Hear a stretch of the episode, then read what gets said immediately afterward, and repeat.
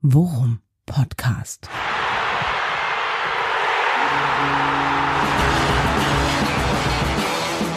Alles rund um Werder. Mit Jan Siegert. Herzlich willkommen zu Folge 3 des Worum Podcast. Und was kann ich sagen? Es hat sich nicht wirklich viel verändert an meiner Gemütslage im Vergleich zum letzten Mal, denn auch das letzte Spiel haben wir erfolgreich bestritten. Drei Punkte auf Schalke und so langsam, ich kann mich dran gewöhnen. Bei mir wieder mein Lieblingsfreund Thomas Kuhlmann. Thomas, erstens, wie geht's dir? Zweitens, wie ist deine Gemütslage? Ja, die Gemütslage ist gut. Moin erstmal, auch aus Hamburg.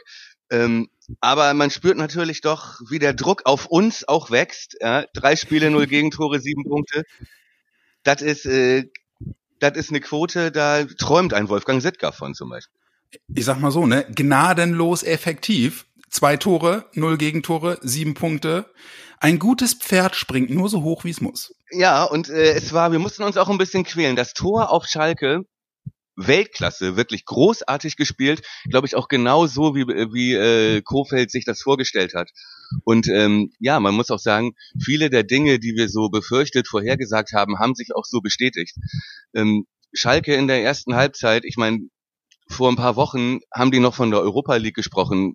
Nach der ersten Halbzeit gegen Schalke muss ich sagen, also wenn man so spielt, also so möchte ich die Klasse nicht halten, ja, wenn ich Schalke-Fan wäre. Das sah ja wirklich grausam aus. 1-0 völlig berechtigt, Traumtor. Äh, zweite Halbzeit muss man dann aber auch sagen, haben wir auch ein bisschen Glück gehabt. Ja, aber ich vorbei, ich muss sagen, äh, gerade in der ersten Halbzeit hat, äh, ich habe es im Fernsehen gesehen, ich habe einmal gedacht, Sky muss sich geirrt haben. Die haben eine Ball, eine Ball, äh, Ballbesitzstatistik eingeblendet, wo ich, wo ich Tränen gelacht habe. Schalke 17 Prozent Ballbesitz in der ersten Halbzeit. Ich dachte, okay Okay, das ist für zu Hause und äh, äh, ungefähr, weiß ich nicht, wie viel, wie viele Plätze lagen die vor uns? Sechs, sieben? Ja, ich glaube sogar noch ein paar mehr. Ja, ich, welcher Platz waren die? Das, das kann ich mal eben kurz nachgucken, ähm, weil das interessiert mich. Eine Sekunde. So. Aktuell sind sie nach der Niederlage gegen uns Zehnter. Zehnter war mal eben. Und am acht, also wir haben jetzt den 29. Spieltag und am 28. Spieltag waren sie Neunter. Okay, also lagen sie wirklich stolze acht Plätze vor uns und so haben sie definitiv nicht gespielt. Nee, es macht auch keinen großen Unterschied, ob sie äh, jetzt Neunter, Zehnter oder Achter sind. Äh, es sollte Teams wie uns Hoffnung machen, dass man da hinkommen kann, wenn man so spielt ja, und nichts mit dem Abstieg zu tun hat. Aber muss man ja mal ganz ehrlich sagen, ne? also ganz grundsätzlich von der Einstellung her, das sagt ja auch so viel darüber aus, wie sehr deren Selbstvertrauen im Keller ist, ne? wenn du selbst als Mannschaft, die noch im Mittelfeld der Tabelle steht, äh, gegen den Abstiegskandidaten als Vorgabe für die ersten 45 Minuten ausgibst, nichts machen, hinten reinstellen, bloß verhindern, äh, dass, dass die vor unser Tor kommen. Und ja, was soll ich sagen? Äh, ich bin froh drum, dass es genau so läuft, denn äh, irgendjemand hätte ihnen ruhig erzählen können, dass man uns ziemlich schnell den Zahn zieht, wenn man äh, uns vorne am eigenen 16 auf die Füße tritt. Aber gut, ich, du weißt ja, ich beschwere mich nicht. Gut, vielleicht war die Schalke-Vorgabe auch äh, bitte mehr als 15 Prozent Ballbesitz in der ersten Halbzeit. Dann haben sie es gut umgesetzt. Ne? Das mag sein. Du meinst die Politik der kleinen Schritte?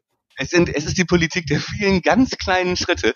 Auf jeden Fall hat sich eines bestätigt. Wir waren zumindest in der ersten Halbzeit deutlich mehr als Schalke. deutlich mehr Hacker. Äh, nach der Pause hatte ich kurz ein bisschen Schiss, muss ich sagen. Ich hatte das Gefühl, äh, in der Schalke-Kabine hätten sich Szenen abgespielt wie äh, in der Kreisliga damals, als ich noch aktiv war, bei Buchholz 08. Ja. das ist, hieß, Trainer, wir haben keinen Bock mehr so zu spielen und der Trainer hat gesagt, dann macht halt, was ihr wollt. Und dann kamen sie raus und hatten plötzlich Bock. Ne? So für 10, 15 Minuten äh, hätte das Ding dann auch kippen können. Ja, da, Werder hat dann dementsprechend genauso gespielt wie wir damals in der Kreisliga. Hau ihn raus, lang, jawohl, ist drin geblieben. Ja, oder, oder was ich mir immer anhören musste, damals mit 17, 18 noch mit langen Haaren. Lauf, Zottel! Lauf! Zottel. Gut, jetzt sind wir bei den absoluten Tiefpunkten der deutschen Fußballgeschichte angekommen. Sprechen wir nochmal über Schalke Werder. Jan, du hast doch, du hast also doch ganz kurz, aber bevor, bevor wir über Schalke Werder sprechen, ganz kurz noch eine Frage. Buchholz 08, ist das nicht der, der Verein von Alexander Meyer? Ja, das ist der Verein von Alexander Meyer. Der, der hat, glaube ich, einen Jahrgang unten oder zwei Jahrgänge unter mir gespielt, hat dann aber, weil er so gut war, äh, immer schon bei, bei uns ausgeholfen. Ja. Und äh, wir haben noch einen prominenten Mann, äh, äh, einer, ein Schiedsrichter, beziehungsweise hauptsächlich Linienrichter mittlerweile. Ich glaube, Sascha Thielemann oder so heißt der. Äh, der kommt auch von Buchholz 08. Der hat uns schon so als hamsterbäckiger Elfjähriger hat er uns schon gepfiffen. Jetzt fangen Jan und Thomas schon an, Geschichten aus dem Krieg zu erzählen, ne? Ja, das so kommt einem vor. Lassen wir jetzt aber, genau, zurück zum aktuellen Fußball. Sag mal, äh, was ist dir, wir haben ja gerade über das Tor gesprochen von Leo, ein wunderschöner, ein wunderschöner Schlenzer äh, ins lange Eck. Aber ich muss dir ganz ehrlich sagen, bei mir war es so, als wir aufs Tor liefen, weil es war, äh, dem ging ja dieser, dieser hanebüchene Fehler von Todibo äh, ähm, äh, voraus, der den Zweikampf im ja, Mittelfeld wirklich abgeschenkt hat. Und das gute Pressing von Klaassen, ne, der da aushilft und den Ball holt wieder mal. Ja, nicht nur Klaassen, die waren, glaube ich, zu dritt. Ne? Rashica war mit dabei, Klaassen war mit dabei, dann haben sie schön Druck gemacht, also das sah, das sah echt gut aus. Und dann hat Rashica ja den, äh, den, den Lauf ähm, zu dritt auf die zwei Abwehrspieler von Schalke angezogen. Und als Rashica den Ball los wird an Bittenkurt, habe ich noch gedacht, oh Mann, Alter, ey, nicht in Lauf gespielt, leicht also ja. Bittencourt musste quasi abbremsen und ich dachte, ey, Momentum verschenkt, scheiße, was soll das? Und dann packt er so ein Ding aus. Ja, und ich weiß, wenn er den, äh, was durchaus hätte passieren können, irgendwie äh, sieben Meter links vorbeijagt, äh, weiß ich, wäre ich der lauteste gewesen hier auf meinem, auf meinem kleinen Sofa, der gesagt hätte, Alter, mach doch nicht schon wieder ja. alleine. In dem Fall nicht nur, weil er getroffen hat, wenn man sich die Szene nochmal anguckt, das war wirklich nach dem Pass von Rashica das Beste, was er hätte machen können einfach mal drauf zu hauen. Ja, und vor allem muss man ja auch ganz klar sagen, also wenn es momentan einer kann, dann er, ne? Also ich finde ja, dass er hat, er hat schon seit Wochen, er hat auch schon vor der Pause war er derjenige, bei dem ich potenziell immer dachte, er hat noch das, das zielsicherste Füßchen momentan. Der Rashica konnte das ja auch immer sehr gut, aber der hat momentan irgendwie, keine Ahnung, denkt an andere Sachen, wer weiß woran. Nichtsdestotrotz hat uns den Arsch gerettet ähm, und ich habe äh, mal wieder, ich habe es bei der Arbeit geguckt, ähm, ein Glück saß ich in einem schalldichten Studio, denn ich habe die Bude zusammengeschrien wie ich es gerne mal mache. Hast du jemanden gehabt äh, im Spiel, wo du sagen würdest, ähm, entweder absolut positiv hervorzuheben oder verdammt nochmal schon wieder Totalausfall? Jemand, der nach unten abgefallen ist, äh, habe ich diesmal nicht gesehen. Rashica für seine Verhältnisse ja schon seit Wochen im Formtief, haut sich aber rein, wie du eben meintest, äh, ist mit dran äh, beteiligt, auch den Ball zu holen, ja, und diesen relativ durchschnittlichen Pass dann zu spielen zu Leo, aber immerhin, er ist, er ist mit drin, stand nur dabei. Äh, nach oben, Vogt fand ich stark, ja, der äh, im Prinzip ja eine ähnliche Rolle gespielt hat wie Groß gegen Gladbach äh, und mhm. auch genauso gut gespielt hat, anders, aber genauso gut und der vor allem äh, extrem wichtig war gegen Schalke im äh, Luftkampf. Ne? Denn das hat mich wirklich überrascht, wie souverän wir die äh, Schalkes Ecken verteidigt haben. Ja, krass, ne? Fand ich auch. Also sowieso, äh, ich meine, wir haben ja jetzt irgendwie, lass mich lügen, vor einer Woche oder vor anderthalb Wochen auch die Zeitungsschlagzeile gehabt, dass Kofeld jetzt von Gruev äh, sozusagen das Standardtraining übernommen hat keine Ahnung, was der Mann beruflich macht, aber das sieht seitdem irgendwie deutlich souveräner aus, was das Verteidigen von Standards angeht. Wir haben jetzt wirklich, mal abgesehen davon, dass wir jetzt drei Spiele lang überhaupt kein Tor, kein Gegentor mehr gefangen haben, äh, sehen aber auch, äh, äh, sieht aber auch, what? Ja, ja, das Stellungsspiel ist besser. Es ist ja nicht so, dass äh, Pavlenka rauskommt und, und, und die Ecken runterpflückt. Im Gegenteil, ne? es wurde jedes Mal der Defensivkopfball gewonnen, es, es wurde eindeutig geklärt, also aus dem 16er raus. Ja, äh, wenn man bedenkt, dass wir da mit, mit einer Hühnerbrustoffensive Sergeant Rashica und, und Leo angetreten sind und wenn ich alleine diese drei äh, Innenverteidiger sehe von Schalke, die alle mindestens 1,90 groß sind und irgendwie 85, 90 Kilo mitbringen, Kabak, Sané und äh, Todibo, da dachte ich, ey, das wird aber vor allem im Defensivkopfball ein Problem werden. Äh, deswegen gut, dass Vogt wieder da war, glaube ich. Der da wirklich viel rausge rausgenommen hat, ja, viel, viel Gefahr aus der Luft. Äh, aber das hat mich wirklich am positivsten überrascht, muss ich sagen. Auch ein Langkamp, der sich relativ souverän eingefügt hat, fand ich.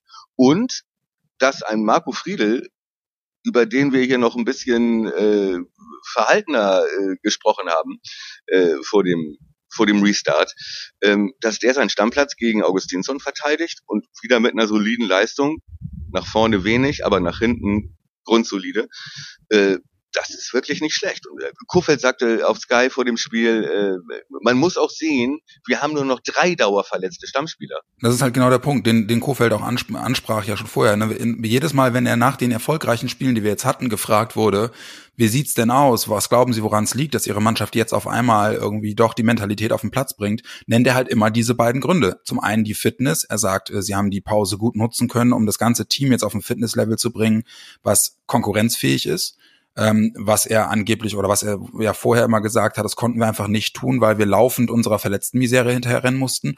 Und zum anderen mhm. hat, sagt er, die, der Kader hat jetzt so eine Breite, dass sie halt eben über Konkurrenzkampf auch viel machen können. Er sagt, Friedel spielt gut, Augustinsson muss sich dem, muss sich dem Konkurrenzkampf stellen. Wenn Augustinsson ins Team will, dann muss er an Friedel vorbei. Und das ist ja im Prinzip genau das, was Kofeld von Anfang an haben wollte in der Saison und eigentlich nie haben konnte, weil wir so krasse so eine krasse Verletztenliste hatten.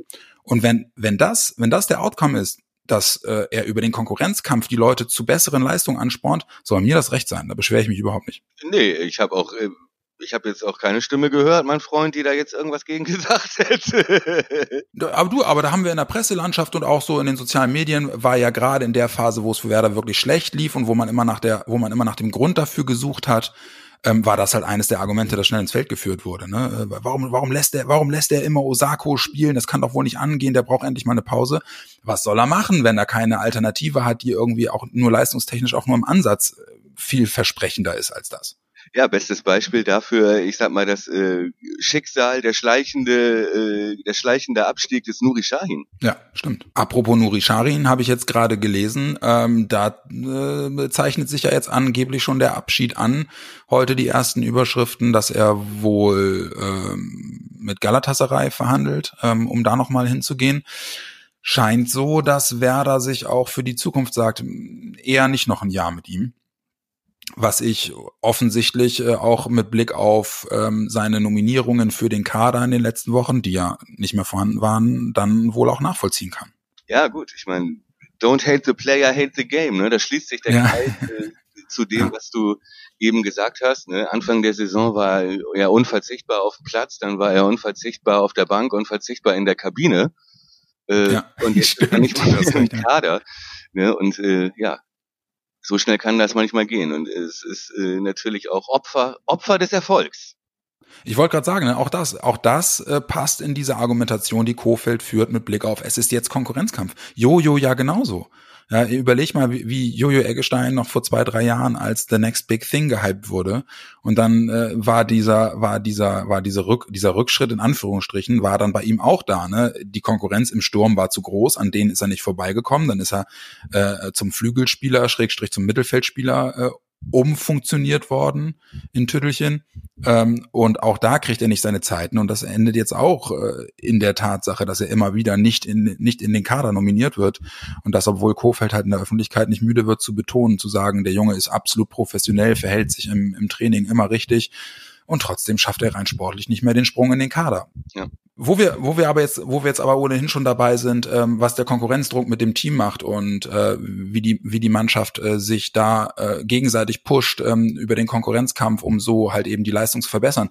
Ich glaube ganz grundsätzlich, und darüber haben wir in den letzten Folgen ja auch schon gesprochen, ich glaube, dass auch jetzt gerade dieser Sieg wieder zu null und äh, auf Schalke gegen eine Mannschaft, ähm, die jetzt mal auf dem Papier zumindest deutlich besser ist als wir, ähm, wie wichtig das für die Entwicklung von Selbstvertrauen ist und äh, dass sie jetzt jede Woche wieder mit einem neuen Baustein sich äh, ein Stück weit Selbstvertrauen erarbeiten. Und mit jedem neuen Spiel, was jetzt kommt, verfestigt sich das, was Kofeld versucht, irgendwie auch mantraartig jetzt die letzten Wochen immer wieder zu betonen. Wir haben noch nichts erreicht, ne? wir müssen jetzt äh, in jedem Spiel gallig sein und griffig sein. Und ich glaube, mit jedem Spiel, das du auf diese Art und Weise gewinnst, ne, kommst du in diesen in diesen Motivationstunnel für Abstiegskampf. Jetzt geht's nicht mehr um Hackespitze 1, 2, 3. Jetzt geht's nur noch darum, dass am Ende der 90 Minuten du eine, eine Zahl höher auf dem Zettel hast als dein Gegner. Und ich glaube, dafür sind diese Spiele Gold wert, dass sie jetzt schaffen, drei Spiele am Stück zu Null zu spielen, unter anderem auch gegen Gladbach zum Beispiel, die ja offensiv wirklich super stark sind. Ne? Und ich glaube, dass die, dass die nächsten Spiele, ich klammer jetzt Bayern mal bewusst aus, ne, aber die Spiele, die wir noch haben, ähm, das ist das, was wir jetzt erleben und was die Mannschaft jetzt erlebt, glaube ich, wirklich Gold wert für das, was wir brauchen für die letzten Wochen. Ich bin nach wie vor, genauso wie in der letzten Folge, die wir aufgenommen haben, wirklich hoffnungsvoll, ähm, dass die Mannschaft das nutzen kann, um sich jetzt weiter selbst zu festigen und mit jedem Spiel, das wir so bestreiten, wie wir die letzten Spiele bestritten haben, glaube ich, äh, wird die Gefahr immer geringer, dass man wieder so einen Einbruch erlebt, wie beispielsweise nach Pokalsieg Dortmund und dann 0 zu 2 Pleite gegen Union war es, glaube ich, ne? Ja. Deswegen, Also- toi, toi, toi. Ich glaube, dass sie sich selbst äh, gutes Rüstzeug an die Hand geben für die letzten Aufgaben, die jetzt kommen. Und wer weiß, ey, ähm, ich hab, ich glaube jetzt, ich stell dir mal vor, man, man schlägt jetzt Frankfurt am Mittwoch, das wird, ein Spiel, das wird eine schwierige Geschichte, aber dann hast du Düsseldorf bereits eingeholt und du hast noch fünf Spiele vor der Brust, glaube ich. Fünf sind's noch, ja. Ähm, und äh, du hast unter anderem ja auch noch Mainz als direkten Gegner, hinter denen du dann auch nur noch einen Punkt bist. Also äh, klare Frage, klare Antwort. Äh, fangen wir die Bayern jetzt noch ab oder nicht? Ich würde nach dem letzten Spiel äh, sagen, es ist nicht mehr ausgeschlossen. So, aber, und damit sind wir ja dann auch bei, äh, sind wir dann auch schon bei dem nächsten Punkt. Ähm, ich glaube, für Kofeld ist das gerade innere Party. Noch vor zwei Wochen nach dem Leverkusen-Spiel musste der Mann sich öffentlich gefallen lassen, dass er wirklich also also aus allen Ecken angezählt wurde. Ja, die Presse sowieso, selbst die Bremer Medien, die ja nun nicht den Ruf haben, irgendwie äh, vorschnell äh, absolut ähm, vernichtende Kritiken zu schreiben, wenn es um um schlechte Leistung geht. Ähm, dann haben wir die ganzen Ex-Spieler gehabt, die irgendwie wirklich komplett auf die Kacke gehauen haben. Und die kommen jetzt alle peu à peu zurück und Man muss aber auch sagen, viel, viel äh, Kritik äh, war auch nicht ganz unberechtigt. Ne? Ich meine, es ist jetzt nicht so, äh, jetzt sieht die Welt natürlich anders aus, aber ähm, vor der Corona-Pause ne, klangen wir beide auch noch anders. Also das ist jetzt auch ein bisschen wohlfeil zu sagen, haha, jetzt rudern sie alle zurück. Ist mir ein bisschen früh. Aber äh, du hast natürlich recht, bestes Beispiel. Warte mal, wir hatten doch so einen schönen Sound dazu. Warte mal. Rune Bratzett gestern Abend im äh, NDR Sportclub. Ne, er war ja einer der ersten, äh, ich sag mal, Kronzeugen, die äh, dann auch als Ex-Spieler ähm, äh, Kofeld öffentlich angezählt haben. Gestern klang das dann so, Zitat, ich bin selbst zu dem Schluss gekommen, dass das nicht richtig war mit der Kritik. ich bin ja kein Experte oder der aus der Ferne urteilen kann, dass der Trainer weg muss. Es tut mir so leid. Äh, Ja, aber, aber wenigstens bekennt er öffentlich Buße. Ja, das, da gibt's da gibt's so einige Spezies, die würden, die würden sagen, habe ich nie gesagt, habe ich nie gesagt. Aber beten wir zu Gott, äh, dass er sein Dementi nicht wieder dementieren muss dann. Ja. In ein paar Wochen. Ich habe ja schon immer gesagt, der also, der, der, ich bin ja kein Richter aus der Ferne, aber man sieht ja, dass, nein Quatsch, also das ist auch ungerecht gegenüber äh, so einer Legende. Aber äh, man nimmt es ihm, ihm auch ab, ja. Er hat mitgelitten, er war vermutlich auch äh, Verzweiflung vor Freiburg, sag ich mal, den äh, hatte er vermutlich auch in sich. Äh, er hat auch wieder Hoffnung und äh, es ist doch schön. Ich wollte mich jetzt auch nicht. Ja, aber äh, du, ich, lustig ich muss dir ganz ehrlich sagen, weil du es, weil du es gerade auch, weil du es gerade auch angesprochen hast. Ne, ähm, ich ähm, finde ja Kritik, also gerade auch wenn eine Mannschaft die Leistung nicht bringt und man irgendwie auch öffentlich dann auf auf Ursachenforschung geht, woran das liegen könnte, finde ich alles nachvollziehbar. Aber ich finde, dass die Kritik dann sich auch immer irgendwie so ein bisschen an dem oder nach dem richten muss, was man halt eben auch beurteilen kann.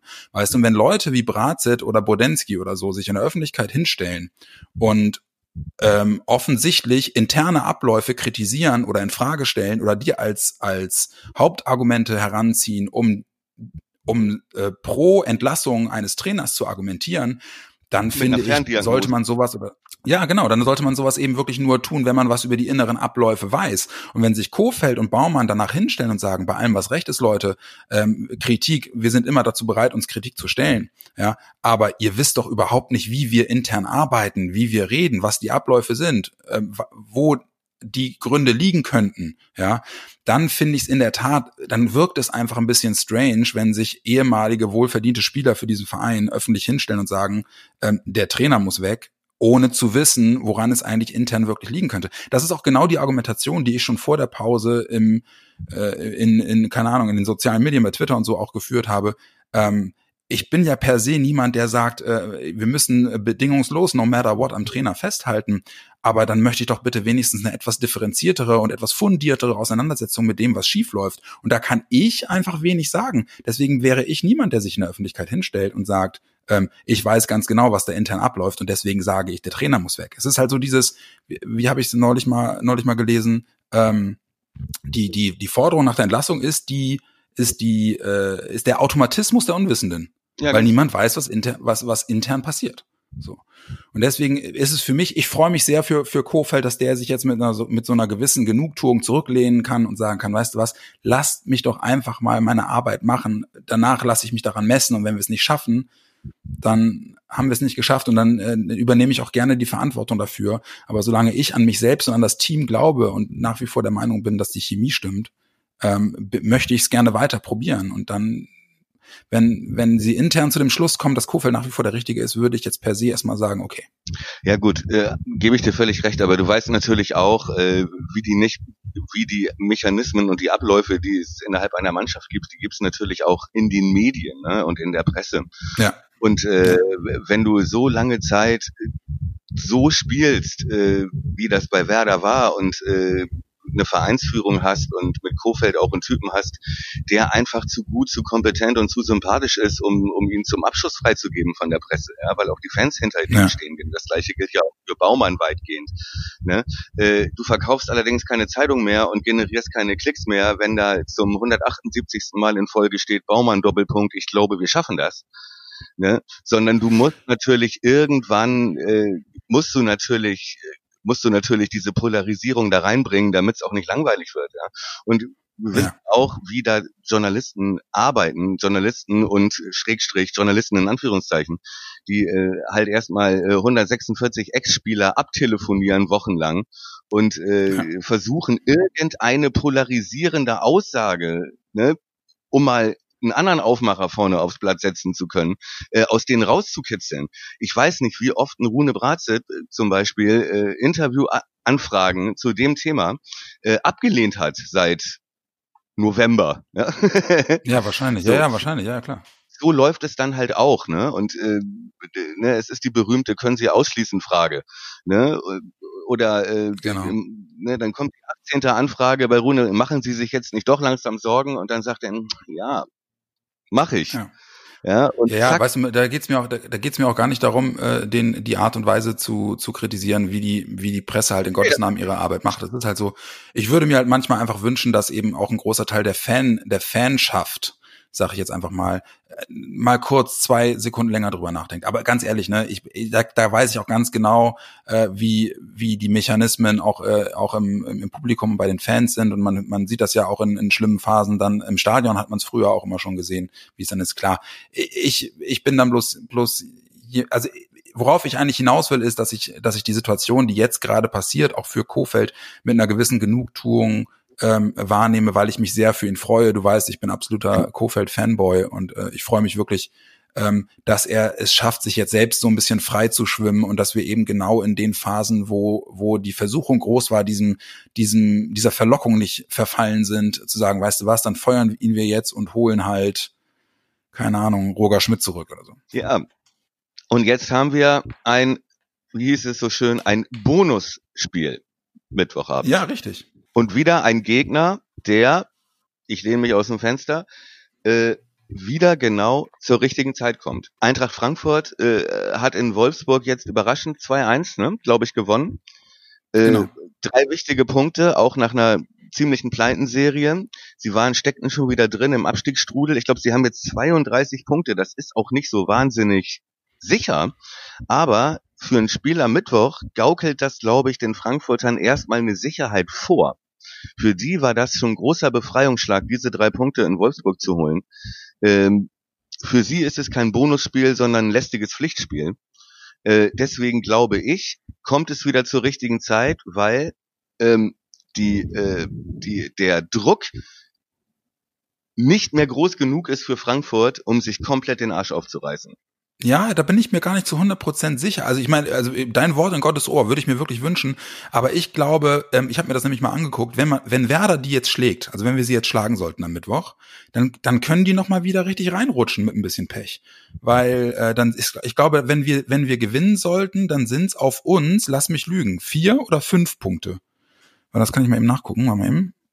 Äh, das stimmt. Und ich glaube, Ich glaube, die Gefahr wird Ihnen erst nach der Niederlage bewusst vor, die, vor Ihrem nächsten regulären Heimspiel dann in Frankfurt. Ja, ich habe jetzt gerade mal nachgeguckt, es sind, es sind vier Punkte, die, die sie dann noch auf uns hätten und wir wären dann, so Gott will, punktgleich mit Mainz und wir wären 16.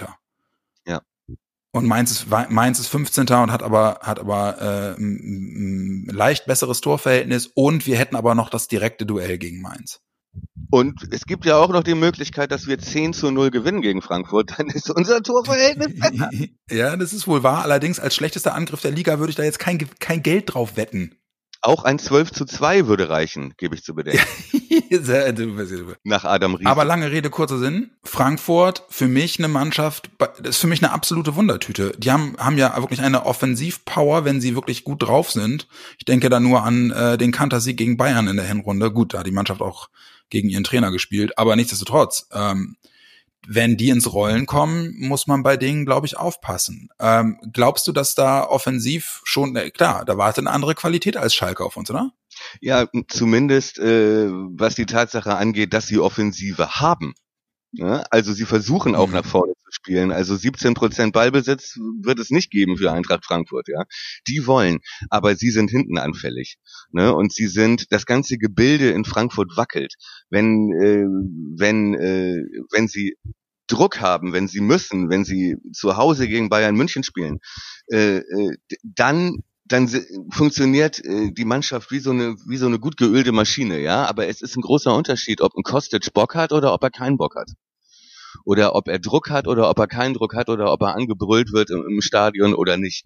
Ne? Und ähm, Frankfurt ist genauso genauso gut dafür. Äh, auseinanderzufallen, wenn sie 0-1 oder 0-2 in der ersten Halbzeit zurückliegen.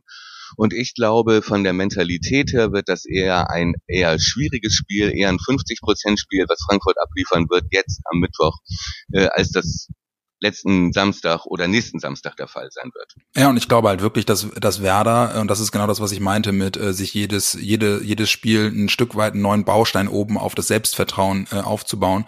Ich glaube, dass Werder Bock hat. Die, die, die kommen jetzt immer mehr so aus diesem, oh Gott, hoffentlich brechen wir nicht wieder ein, kommen die mehr hin zu geil. Jetzt haben wir noch, jetzt haben wir schon in drei Tagen noch ein Spiel, wo wir noch einen Schritt in Richtung äh, Rettung machen können. Und das ist, glaube ich, Gold wert. Und ich habe auch äh, Hoffnung, dass zumindest von der Mentalität her auch gegen Frankfurt wieder ähm, Messer zwischen die Zähne und Gras fressen äh, von unserer Seite auf den Platz gebracht wird. Und da bin ich mal gespannt, ob Frankfurt ähm, gegen so eine beißende Mannschaft äh, ähm, auftrumpfen kann. Ich glaube, das wird, das wird stehen und fallen mit dem Selbstverständnis, mit dem Frankfurt hier auftritt. Das kann ich einfach schwer einschätzen. Wenn die hier so ankommen äh, wie Gladbach, dass sie sagen, ey, wir haben hier den Anspruch, äh, das Ding möglichst schnell einzutüten, dann könnte das für die, glaube ich, ganz schnell in die Hose gehen, wenn sie als, als Mannschaft auch erstmal sagen, huh, Werder hat einen guten Lauf und äh, lass uns mal abwarten und gucken, was passiert, dann könnte das am Anfang zumindest eine relativ zähe Nummer werden und dann kommt es wirklich darauf an, ob du mit irgendeinem Geistesblitz den Dosenöffner packst, denn eins müssen wir auch mal leider immer noch festhalten, ähm, auseinanderspielen werden wir auch Frankfurt nicht, glaube ich. Ja, aber ich glaube, Frankfurt wird ganz andere Räume bieten als äh, Schalke, mhm. Freiburg äh, und auch Gladbach. Ja. Schalke Freiburg, weil sie, weil sie einfach defensiv ausgerichtet sind und Gladbach einfach, weil sie gut waren. Ich glaube, gegen Frankfurt werden wir deutlich mehr Räume und deutlich mehr Torchancen sehen. Wir haben sie zu Hause Frankfurt Freiburg 3-3. Ja. Wir haben davor ja. gegen Freiburg gespielt. Äh, also nichts gegen Freiburg, äh, Kompliment an die Mannschaft, aber das ist jetzt kein Team, das äh, jede Woche drei, drei Tore schießt automatisch.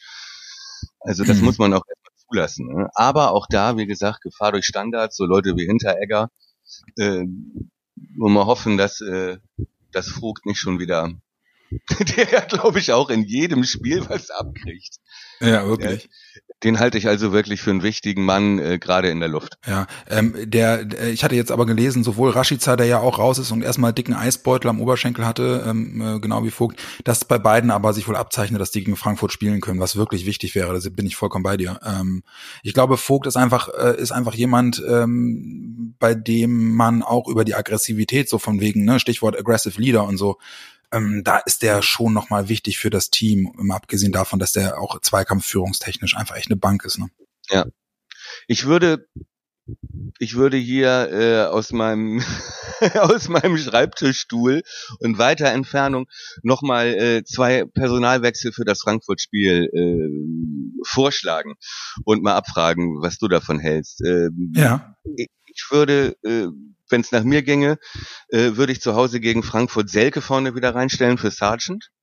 Und ich Okay. würde auf der linken Seite einfach wegen der taktischen Disziplin äh, wieder mit Augustinsson für Friedel spielen. Was keine äh, Leistungsentscheidung wäre, sondern einfach eine taktische Entscheidung, ähm, weil wir, äh, glaube ich, mit Augustinsson einfach sicherer stehen bei den Kontern äh, als bei als mit Friedel.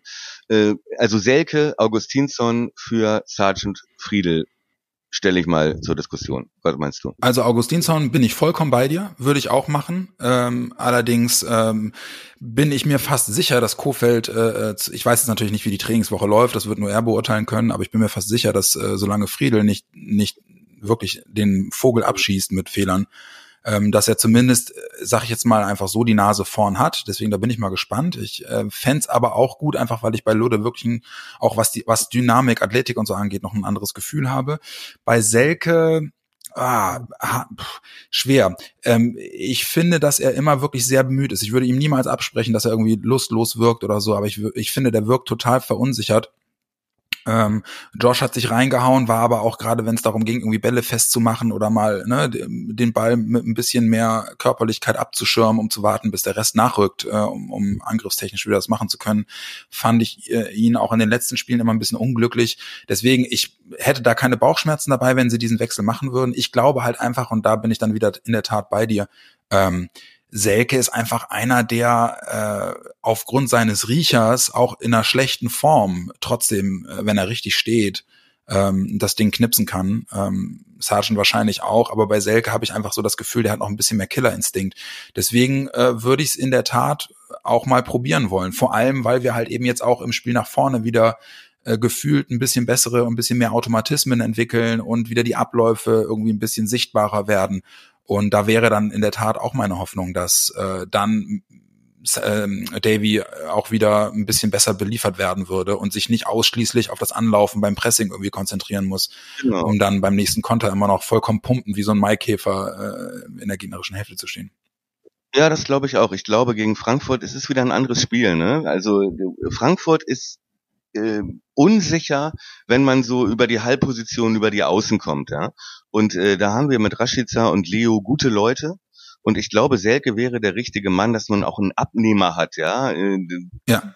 Prellbock, äh, der auch den Arsch rausschieben kann und äh, nicht äh, abprallt, wenn Hinteregger hinter ihm steht. Hm? Ja, genau. So glaube ich, wär, wäre Selke gar keine, gar keine schlechte Wahl, ne? um ihn sozusagen auch als Wand zu benutzen Ja. und dann in diese Zwischenräume reinzukommen. Äh, Friedel Augustinsson, ja, ich, wie gesagt, äh, mein Vorschlag basierte jetzt auch wirklich eher so aus, äh, auf taktischen Erwägungen, äh, aber vermutlich äh, bist du da hobbypsychologisch äh, li- liegst du da besser, wenn du sagst, äh, er wird Friedel jetzt nicht rausnehmen. Das mag sein. Ähm, Kofeld sagte übrigens nach dem nach dem äh, Schalke-Spiel angesprochen auf auf äh, auf äh, die Nachholpartie jetzt, äh, meinte er, wir haben vor dem Schalke-Spiel haben wir schon vom Tunnel gesprochen und genau da müssen wir jetzt drin bleiben.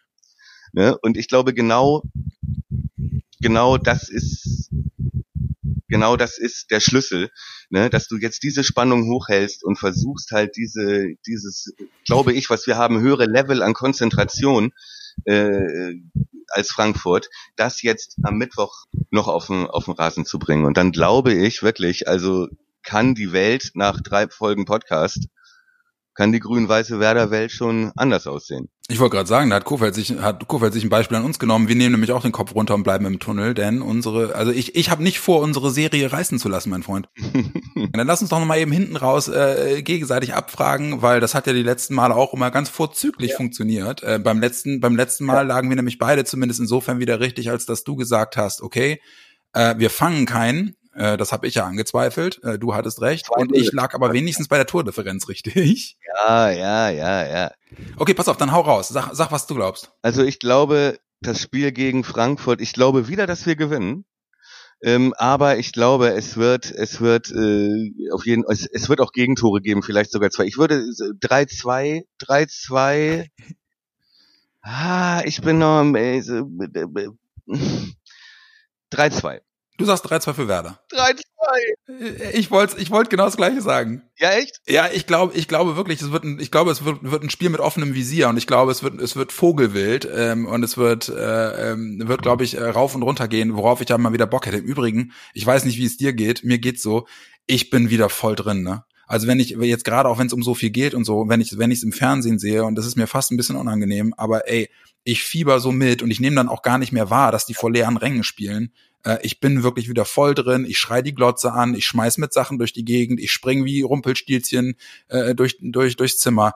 Keine Ahnung, was mit mir los ist, aber ähm, es packt mich wieder voll. Äh, ich weiß nicht, ob es bedenklich oder oder schön ist, aber äh, es ist Fakt, es ist so. Aber äh, lustig, dass du, dass du das jetzt gerade erzählst, weil ich habe äh, vorhin mit meiner Süßen da auch drüber gesprochen ne, und meinte, ähm, irgendwie vor zwei Wochen war es ja selbst uns Fußballfans noch unangenehm, unter diesen Voraussetzungen äh, ne, als einziger Sport wieder weiterzumachen.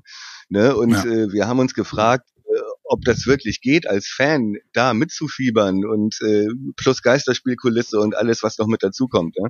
Und ich war wirklich durchaus äh, skeptisch. Und äh, mir geht es ähnlich wie dir, ja, dieser, diese, diese anfängliche Scheu, diese Distanz, dieser innerliche Abstand zu diesem ganzen Zirkus, der da zu diesem ja. sterilen Zirkus in den Stadien, äh, der geht immer mehr weg ja, bei mir auch. Und ähm, es gab Politiker, die gesagt haben, das sei irgendwie als äh, Teil der für die für die Volksseele wichtig, dass der Dings. Und äh, vor zwei drei Wochen dachte ich noch so, was für ein Bullshit. Äh, ja, wirklich, mittlerweile ja. muss ich mir selber eingestehen, dass ich denke, ja, also diese diese dummen Floskeln, nochmal Rückkehr zur Normalität und so, es ist wirklich so ein bisschen so. Es ist ja. wirklich so. Und, äh, man es ist irgendwie, finde ich, äh, äh, positiv und negativ zugleich, ja, äh, weil es ist natürlich auch schön, dass da wieder diese Normalität da ist und diese Ablenkung da ist und diese Zerstreuung angeboten wird. Und auf der anderen Seite denkt man, ey, was bin ich eigentlich für eine Wurst, dass ich hier nach zwei Wochen schon wieder in diesem Kindergartentheater drin hänge. Ja, weißt du, beim Brötchen hole eine Maske auf und dann aber hier am, also, ne? Aber es funktioniert, ne? Ich glaube einfach jeder, jeder Mensch hat da seinen Preis. Philosophische Schlussworte. Okay, das sind sie auf jeden Fall. Ähm, ich wollte nur sagen, ich bin da vollkommen bei dir und äh, lass uns einfach darauf verständigen, dass wir, sobald wir den Klassenerhalt geschafft werden, wieder ein schlechtes Gewissen haben. Ja, das ist in Ordnung. Okay, das ist ein wunderbares Schlusswort, Thomas. Lass uns hier äh, einen Strich unter Folge drei machen. Das ging ja wirklich wie äh, geschnitten Brot heute. Ich möchte ganz gerne noch loswerden an unsere Hörer. Ähm, vielen lieben Dank nochmal an euch auch für euer Feedback. Ähm, wir haben jetzt gerade nach äh, Folge zwei ähm, wirklich nochmal ganz tolle äh, Rückmeldungen bekommen von euch, dass euch das gefällt. Das freut uns wirklich tierisch. Ähm, deswegen würde ich eigentlich ganz gerne jetzt auch mal anfangen, Thomas. Ich weiß nicht, wie du dazu stehst, aber ähm, da sind wir, waren wir eigentlich von Anfang an irgendwie einer Meinung. Ähm, ich würde mich freuen, wenn ihr einfach mal anfangt äh, über den Hashtag Worum Podcast ähm, bei Social Media, äh, also Twitter und Instagram äh, mal zu schreiben, äh, was ihr gerne hättet, worüber wir auch mal sprechen. Wir haben, wir beschränken uns jetzt ja in den englischen Wochen gerade wirklich darauf, dass wir ähm, in erster Linie über das vergangene Spiel und das kommende Spiel sprechen. Das macht, denke ich, auch in der in der momentanen Phase total Sinn. Aber wir wollen das ja nicht als eine Closed Shop Veranstaltung hier machen, sondern würden uns freuen, wenn ihr äh, euch auch ein bisschen beteiligt und uns mal sagt, ähm, über was ihr uns gerne reden, hören wollen würdet und ähm, vielleicht äh, habt ihr auch noch irgendwie ähm, andere Sichtweisen zu den Dingen, die wir besprochen haben. Teilt uns das einfach über Social Media mit unter dem Hashtag ähm, Worum Podcast. Würde uns wirklich freuen. Dann würden wir einfach in der nächsten Folge mal gucken, ob wir da eben dementsprechend auch ein bisschen drauf einsteigen und gucken, ähm, ob wir äh, die von euch angeregten Themen äh, mit in unsere in unsere in unseren kleinen Podcast aufnehmen. Äh, Thomas, ähm, das ging jetzt wirklich total schnell. Vielen lieben Dank, dass du dabei, dabei warst. Freut mich tierisch. Ähm, machen wir, machen wir einfach äh, in ein paar Tagen wieder, nämlich wenn wir gegen Frankfurt gewonnen haben, oder? Äh, genauso machen wir es. Und äh, wir haben auch unseren ersten Gast für eine Sekunde. Hallo Anton. Hi. Mein Sohn, ich muss raus Basketball spielen. 25 Grad. Ja. Gutes Spiel. Vielen Dank fürs Hören. Und an euch da draußen alles, alles Gute. Das war Folge 3 des Worum Podcast. Wir freuen uns auf das nächste Mal, ähm, dann nach dem Frankfurt-Spiel und dann hoffentlich mit einer Serie auch für den Worum Podcast, die nicht gerissen ist. Bis dann.